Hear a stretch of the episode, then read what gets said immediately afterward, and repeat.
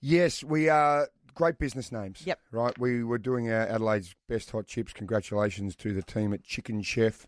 Uh, which is at Blair Athol. Mm. They were the winners. But across, when we were doing that, we came across these great puns in business names like Mother Cluckers in Parra Hills. Mm. Yep. Um, we had Tequila Mockingbird.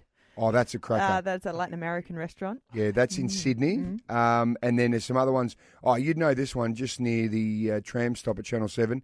How the Focaccia. Oh, yeah, good. They do good coffee and, um, well, clearly focaccias. Um, what about Plucker Chicken in Yep. West Lakes, which is just down the road from where Oh, I yeah. live? We've got good hot chips there too, but Yep. that's a good name. Uh, Pain in the Glass, the Glaciers in Monopara. That's pretty good. Now, there, Mm. some around Adelaide. I'd love to know, 8300 1023, if you know any more around Adelaide, local ones, Mm. let us know. But there's some crackers around Australia as well. Yeah. What about Florist Gump, the flower shop in Bunbury? That's not bad.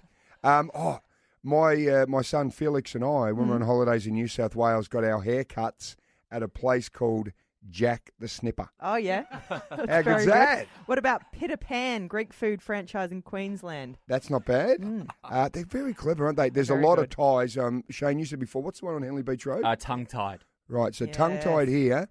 In Sydney, there's tie the knot. Yeah. Um, and also in New South Wales is Titanic.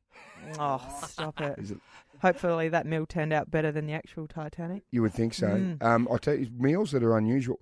There's a place in St Kilda in Melbourne. I think it might be in a bit of trouble now, but my niece worked there. Where? Um, eh, I think it went broke, but it's called Lentil as Anything. It's a vegetarian Oh, cool. place. Now, the reason why I very think it went clever. broke was there was no um, price list on the meals. What? What do you so this mean? is true. So you would order your meal, yeah. and then you would pay what you thought it was worth. Oh. Right. So initially, Oh, I when don't- everyone went in there, and Yeah. it was run by volunteers, and Yeah. she used to go in and wash the dishes and that there. Um, and so when people first went in there, I think there's that sort of guilt feeling. And you go in, you go, "Wow, beautiful! I'm going to have this magnificent lentil Mm. burger." You're chewing away on the lentil burger, and then suddenly you go, "Oh, yeah, not bad," but you go in and you probably feel a bit guilty. and Go, "I'll give them forty bucks for Yeah. that." Yep. But then I think over time, people started going. "No, I'm not happy with that. Here, here's, here's a dollar for the three course meal. And, and they struggled, the poor buggers. Oh no, God, that's a bit of risky Um, business. Here's a couple others. Ooh, there's a good one. Mm. Risky business. What could that business be?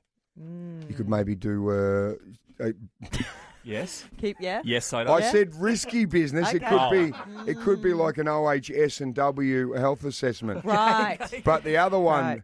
risky business, is a completely different one. It's Aaron and soda. I'm Nick's.